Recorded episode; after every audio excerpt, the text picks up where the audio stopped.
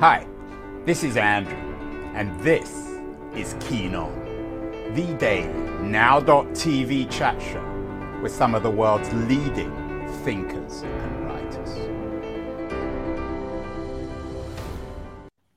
Hello, everybody. It is Wednesday, August 23rd, 2023, late in the afternoon, California time, uh, probably August 24th, uh, much of the rest of the world.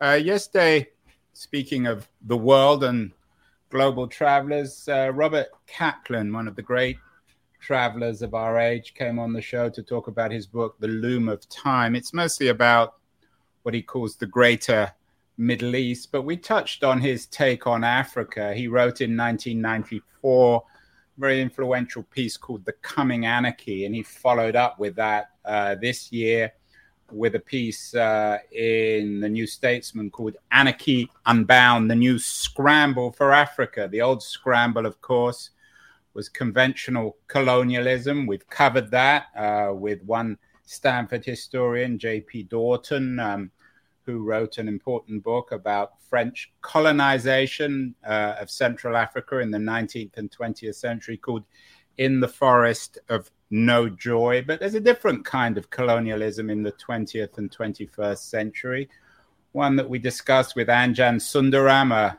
very uh, distinguished war correspondent who spent a lot of time in Africa, and also with Roger Ballen, the uh, particularly distinguished photographer, South African photographer on the colonialization of wildlife and the ecosystems of Africa. And today we're continuing in that theme, a new kind of colonialism. Uh, Siddharth Kara has a really important new book out called Cobalt Red. It's a book about, I'm not sure if we would call it colonialism, but our new, R, meaning the Western new relationship with Africa, which in many ways, I guess, is not that different from the old relationship. Siddharth is joining us from uh, Los Angeles, where he divides his time. Uh, Siddharth, uh, is is my introduction fair? Is your book really the the second chapter, or the third or the fourth chapter in the same book on Western colonization and exploitation and appropriation of African wealth? I, I think that's a fair assessment, Andrew. Um, whether we call it chapter two, three, four, or five, um, it is the latest chapter in a long story of uh, colonial pillage and plunder of the resources and labor uh, of the African continent by the global north, uh, going back uh, since the Portuguese first uh, ventured south um, uh, back in the early 1400s. And it's been sort of one wave of colonizers and imperial, imperialists after another coming down for the resources. And of course, uh, uh, enslaving the continent and its people for hundreds of years during the Atlantic slave trade, and then uh, colonizing Africa for the better part of a century up until the independence movement of the 1960s. There's a new twist to it, a very uncomfortable twist, I think, for many of us, because the cobalt that you write about, um, that you call cobalt red, the blood of the Congo power, the the the bl- how the blood of the Congo powers our lives is a narrative of how cobalt powers our cell phones and our electronic uh, vehicles. Uh, you, your, your, your pinned tweet is a reference to CES, the uh, Consumer Electronics Show 2023. Uh, a reminder that for all our feel good uh, uh, EV celebrations, much of this comes quite literally off the backs of African miners. Uh, talk more about this new kind of relationship, Siddharth. Well, you, me, and probably every single person listening to us cannot function for 24 hours without cobalt. Uh, cobalt is an essential component to almost every lithium ion rechargeable battery used in the world today. So that means every smartphone, tablet, laptop, uh, rechargeable device, and, and, crucially and increasingly, uh, most every electric vehicle. Uh, and so that gets to uh, an essential injustice that's taking place, which is the our rechargeable lives, and in particular, this transition uh, from internal combustion engines to uh, electric vehicles in pursuit of very important climate sustainability goals is being built on the backs of an enormous human rights and environmental catastrophe in the Democratic Republic of the Congo. Now, I say that because last year, almost three fourths of the world's supply of cobalt came from the Congo. So, uh, all these devices and cars have Congolese cobalt in them. And if you see that pinned tweet, you can see some of the conditions under which cobalt is mined. It's like dialing the moral clock back centuries to colonial times, where you have uh, the violent, brute exploitation of the labor and resources of African people at the bottom of global supply chains. The that's the part that's the same or similar to the colonial period. What's different is this entire economic chain is now adorned in these proclamations that the supply chain is clean, that the participants in it, their human rights are protected, that mining is done sustainably. All the consumer facing tech and EV companies uh, make these claims, uh, but they're completely inconsistent with the reality on the ground. And that's the story uh, that's told by the Congolese people through the pages of Cobalt Red. Yeah, I mean, when one thinks about it, you, didn't know the context, you would assume that Congo would be one of the most powerful countries in the world, uh, quite literally a, a, a, a, Wakanda. It has all the the resources we need. So, so why, uh, Siddharth, isn't it? Is this just a continuation of, of foreign owners of the mines or of wealthy uh, Congolese uh, entrepreneurs or landowners exploiting their own people. It's it's funny you mentioned Wakanda because uh, I, I, can remember uh, sitting in the town of Kolwezi, and Kolwezi is ground zero for cobalt mining uh, in the DR Congo. Uh, probably one fourth of the world's cobalt reserves are sitting under the dirt uh, of Kolwezi. And I can remember sitting there, and I had this moment where I thought, Congo is Wakanda without the force shield that camouflages the place. Mm. Uh, because uh, what that force shield did is it prevented the outside world from seeing that there was this great treasure uh, in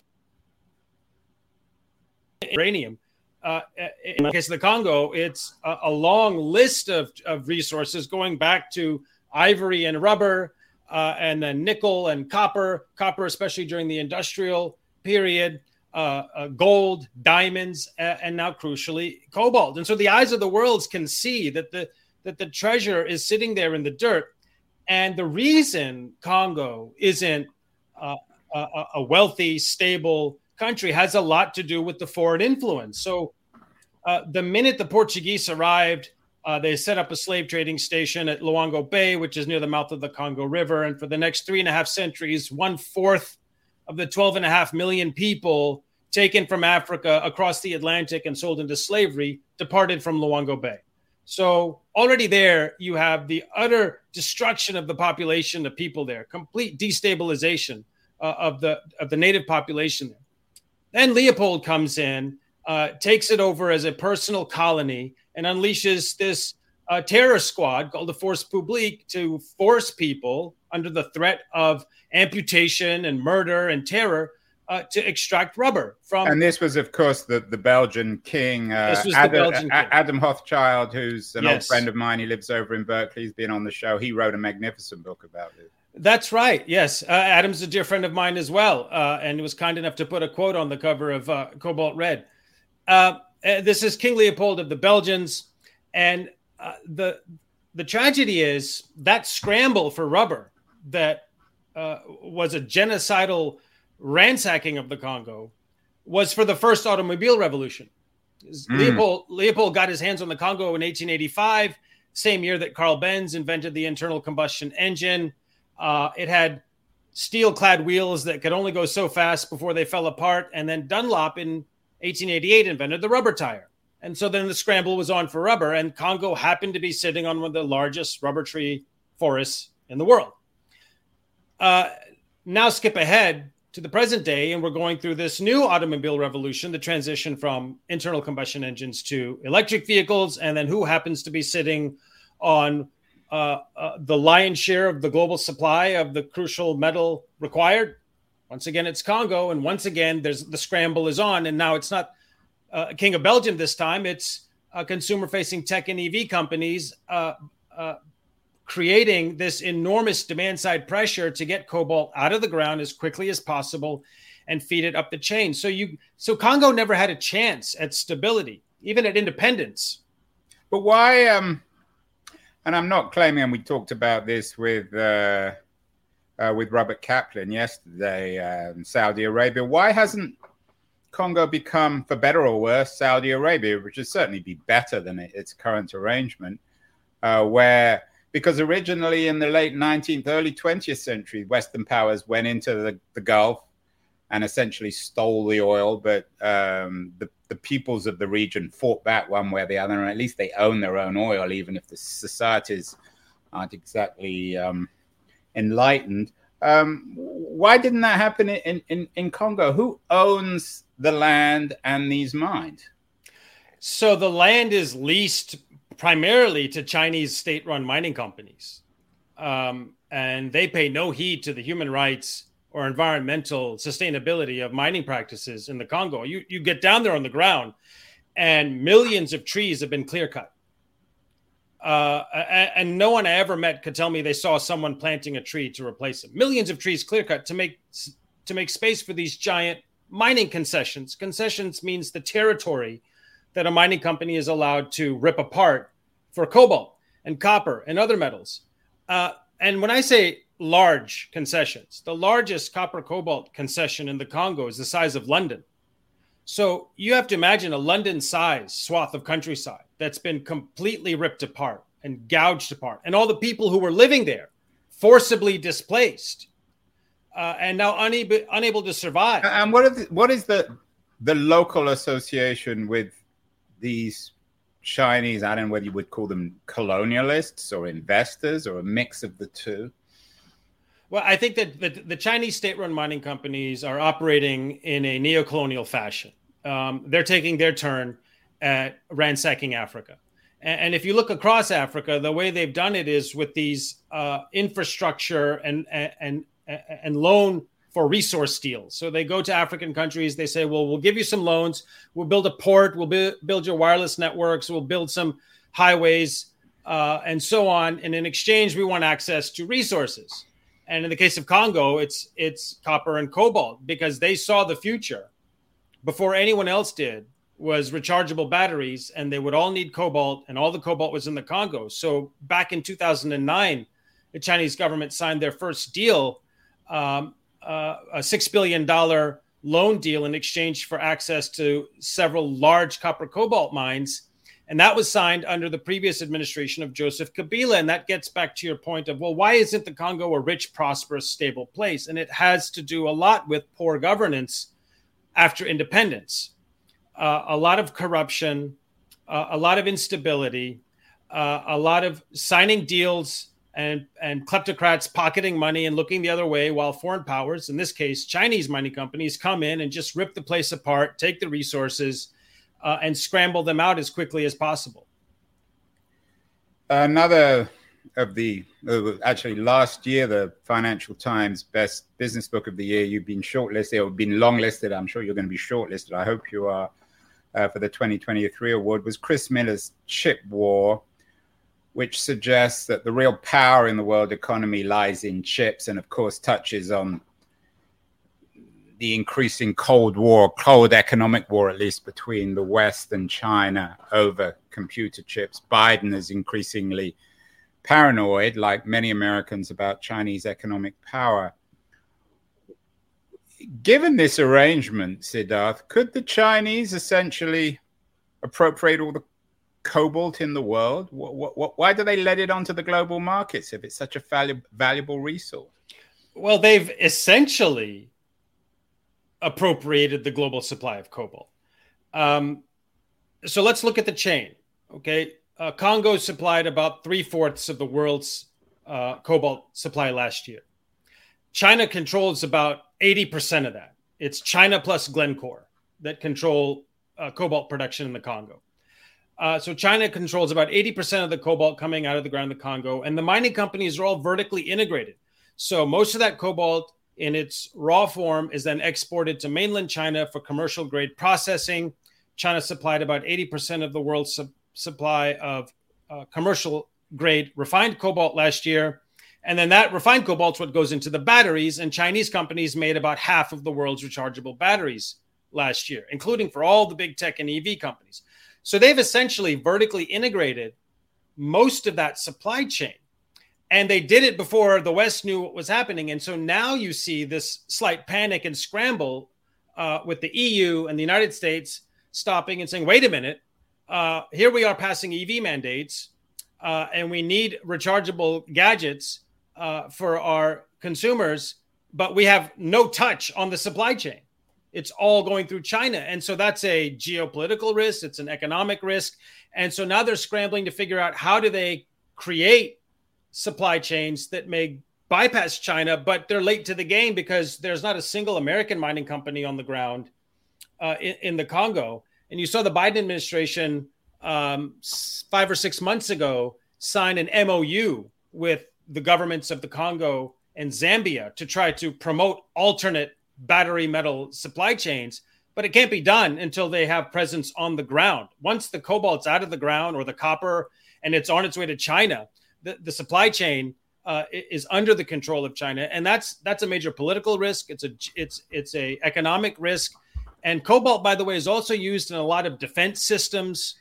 Um, it's a use it's a super alloy in jet engines for fighter jets as well as commercial jets. Uh, so, for people watching here, we have an image of cobalt. It doesn't look very valuable, but it really is. Oh, it goes for tens of thousands of dollars uh, uh, per uh, per uh, per ton on the um, uh, London Metal Exchange. Uh, it's it's uh, and that's part of why um, there's this scramble to control it because it's a limited resource. There's more cobalt in the dirt in the southeastern corner of the Congo than the rest of the planet combined. It's astonishing. I, I mean, as you say, it's it's the reverse of Wakanda. We are speaking with um, Siddharth Kara, the author of Cobalt Red How the Blood of the Congo Powers Our Lives, a very troubling uh, book about the nature, the neo colonial nature of our 21st century economy. We're going to take a, a short break, uh, Siddharth. After, I want to talk more about your own personal involvement in this story, how you went to Congo. Uh, but I also want to thank uh, our sponsor, Liberties, a quarterly journal of culture and politics, who are supporting Keen On uh, important new periodical published four times a year. Going to run a short video, and then we'll be back with Siddharth Kara to talk more about his enormously important and troubling book, uh, Cobalt Red. So don't leave us, anyone. Beyond the news, the noise, there is nuance, insight. Liberties is not just a journal of ideas, it's a meteor of intelligent substance. It's the place to be for engaged citizens politics, opinion, substance. Liberties is a triumph for freedom of thought, a quarterly of urgency, of cultural exploration, of intellectual delight, of immaculate prose. It's invaluable. Subscribe now or find Liberties at your favorite bookseller. And you can check out more at libertiesquarterly.com to subscribe uh, to this important new periodical. Uh, we are speaking with Siddharth Kara, the author of Cobalt Red. Uh, Siddharth, you're already well known. You've published a number of books on modern slavery, on labor, on sex trafficking. Um, tell me a little bit about how you ended up writing this book. Well, uh, as you mentioned, I've been doing research on modern day slavery and child labor for many years, going back to the year 2000. And uh, I can remember very vividly, it was in about 2016, a few colleagues in the field uh, came to me and said, Siddharth, um, there's something really awful taking place with cobalt mining in the Congo, and it's in the batteries, and you need to go uh, check it out. And I had no idea what they were talking about. I thought cobalt was a color. Uh, I didn't know anything about it beyond that, uh, let alone that it was this vital uh, metal used in rechargeable batteries. So it took me a couple of years to uh, plan that first trip and establish ground relationships so I could get into the Congo and do research safely uh, and, and effectively. And I took that first trip in the summer of 2018. So now, bear in mind, at that point, I'm 18 years into documenting slavery and child labor on the ground in dozens of countries around the world. uh, some of the most horrific manifestations of modern day slavery. And I was completely unprepared for what I saw the severity and the scale of the human degradation taking place in the Congo uh, was uh, uh, like a thunderclap. Uh, it just left me utterly shell shocked because I could say with confidence then, and I say it today, that never in the history of slavery or colonial pillage has there ever been more degradation and suffering of people taking place at the bottom of a supply chain that generated more profit at the top and touched the lives of more people around the world than is taking place right now with cobalt mining in the Congo. You have people barely making a dollar a day, scrounging at the ground to get toxic cobalt out of the dirt and up the chain uh, in extremely hazardous conditions, being slowly poisoned to death every day, suffering shattered spines and legs and pit wall collapses, children being buried alive in tunnel collapses, all for a dollar, all for two dollars, all to feed cobalt up the chain so that you and I can plug in our phones and the battery will last as long as possible, or we can buy an electric vehicle and think we're making a good decision for the planet when it's all built on the destruction and violence and ruin of the people and the environment in the heart of Africa. Why is this such an underrepresented story? The people there don't count. They don't. Sundaram. I don't know. do you know the work of uh, Anjan Sundaram? Yes. Yes. Uh, and he had a similar take on on the wars of Central and West Africa, suggesting that people have simply lost interest in. Th- those they they don't count. They they're not and this is why it's still colonial era, uh, a, uh, a, uh, uh, a colonial era economy, a colonial era moral regime. Those people in the heart of Africa don't count. Their lives don't count. Their dignity doesn't count. Their resources are ours to take in whatever way and means we want. And that's the same mode of thinking, the same relationship that the global north has had with Africa for centuries. So those people there have been crying out into an abyss of their misery at the bottom of our rechargeable lives for years, and no one was listening. And even to this day, not enough people are listening. And so the, the purpose of Cobalt Red is to say you can't run a global economy. Transform the utter degradation uh, and humiliation of the of the children of Africa and transform that into shiny gadgets and cars that are hawked to consumers every day for profits that defy reckoning. Uh, that's not how you run an economy in the year 2023. That's a, a false economic order. That's a hypocritical economic order. And the only reason it's happening is because today, just like centuries before, the people in Africa don't count. We don't listen to them. We don't treat their humanity uh, this as equal to our own. N- no one would send the children of Cupertino into toxic pits and trenches to scrounge for cobalt. I so why so. why do we send the children of the Congo to do well, it? Well, we uh, we can get into that. You, you you've mentioned children a lot. Um, what exactly is the situation with uh, what you call a, in, in, a Newsweek piece um, uh, from earlier this year children mining cobalt. What proportion of the miners are children? Are they paid? Why are they mining? So there are tens of thousands of children as young as six, seven years old, caked in toxic filth, digging for cobalt every day. That's quite apart from the thousands of infants, babies strapped to their mothers' backs while they dig for cobalt. And remember, cobalt's toxic to touch and breathe. So all these children, all these babies, quite apart from the adults, are being poisoned every day. So why are there children there? Because they don't have enough food to eat. They can't survive. There's nothing else for parents to do. When the mother and father only make a dollar or two a day, that's not enough to survive or keep children in school. So they bring children into the pits and trenches to try to earn another 50 cents or another dollar. And that might mean the difference between eating that day or not eating that day. Uh, there's also, to be fair, a failure on the part of the Congolese government to adequately support the public education system. Education is supposed to be free for Congolese children to the age of 18, but there's not enough money set aside for education. So schools have to charge fees, fees of five or six dollars a month. and families can't afford the five or six dollars a month a month. So they bring children out to dig. Uh, so there's a host of reasons why there are children digging for cobalt, for our cobalt. It comes down to base survival, the need to eat, the need to have shelter and clothes, and a failure on the part of the Congolese government to make sure those children are in school as opposed to digging out cobalt from the ground.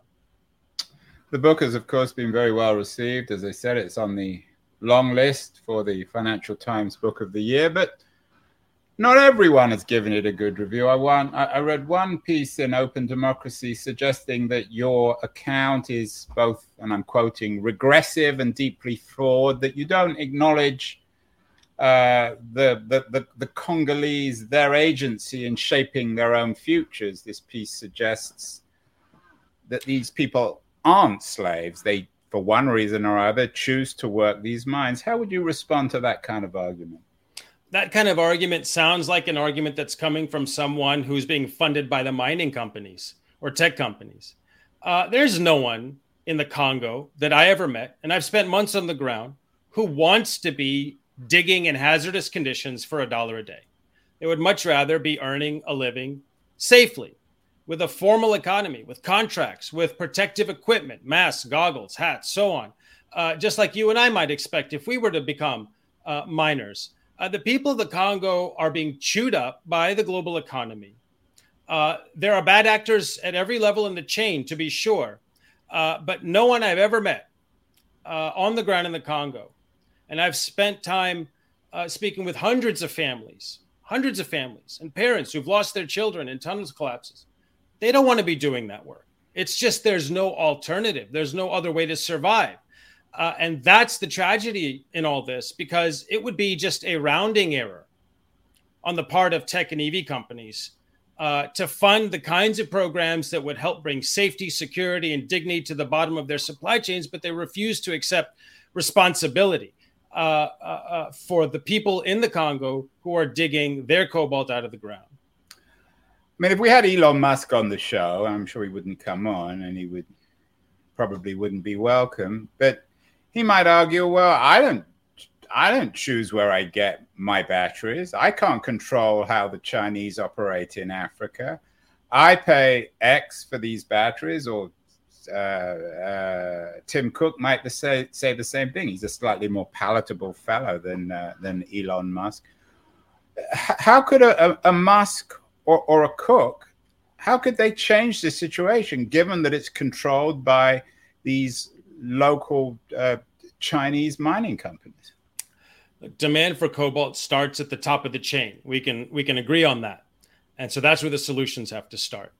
And and quite frankly, I would just spin that proposition on its head and say, you have so much buying power, you have so much market power mm. that if you were to require certain conditions be maintained in your supply chain, and if not, you won't buy that supply of cobalt, you'll buy cobalt from another mining company that does maintain those standards and can do so verifiably.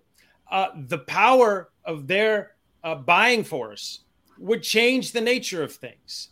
Uh, and it would simply take that kind of uh, statement, that kind of position for an Apple or a Tesla or a Samsung, these big, big buyers of cobalt to just say, hold on, we want an independent third party team on the ground making sure that the conditions are dignified, safe, and sustainable. Because, by the way, they all say in their public statements, in their SEC filings, and their marketing statements, that they ensure that the human rights of every participant in their supply chains mm. are protected down to the mining level. They all say down to the mining level that mining is done sustainably and so they're making these claims. Are they? Do they know they're lying? Well, I mean, presumably some of them have read your book, or at least they've heard about your book.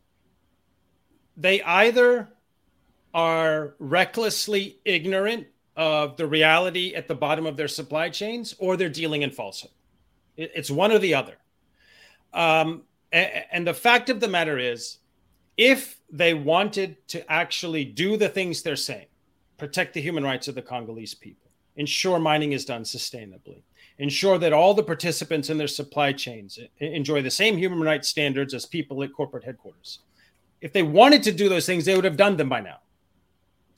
So the fact that they haven't means they don't think the people in Africa are worth it, or they think the people in Africa are someone else's responsibility.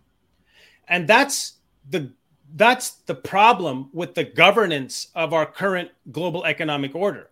Everyone is pointing the finger at everyone else as being responsible for conditions at the bottom of their linked supply chain.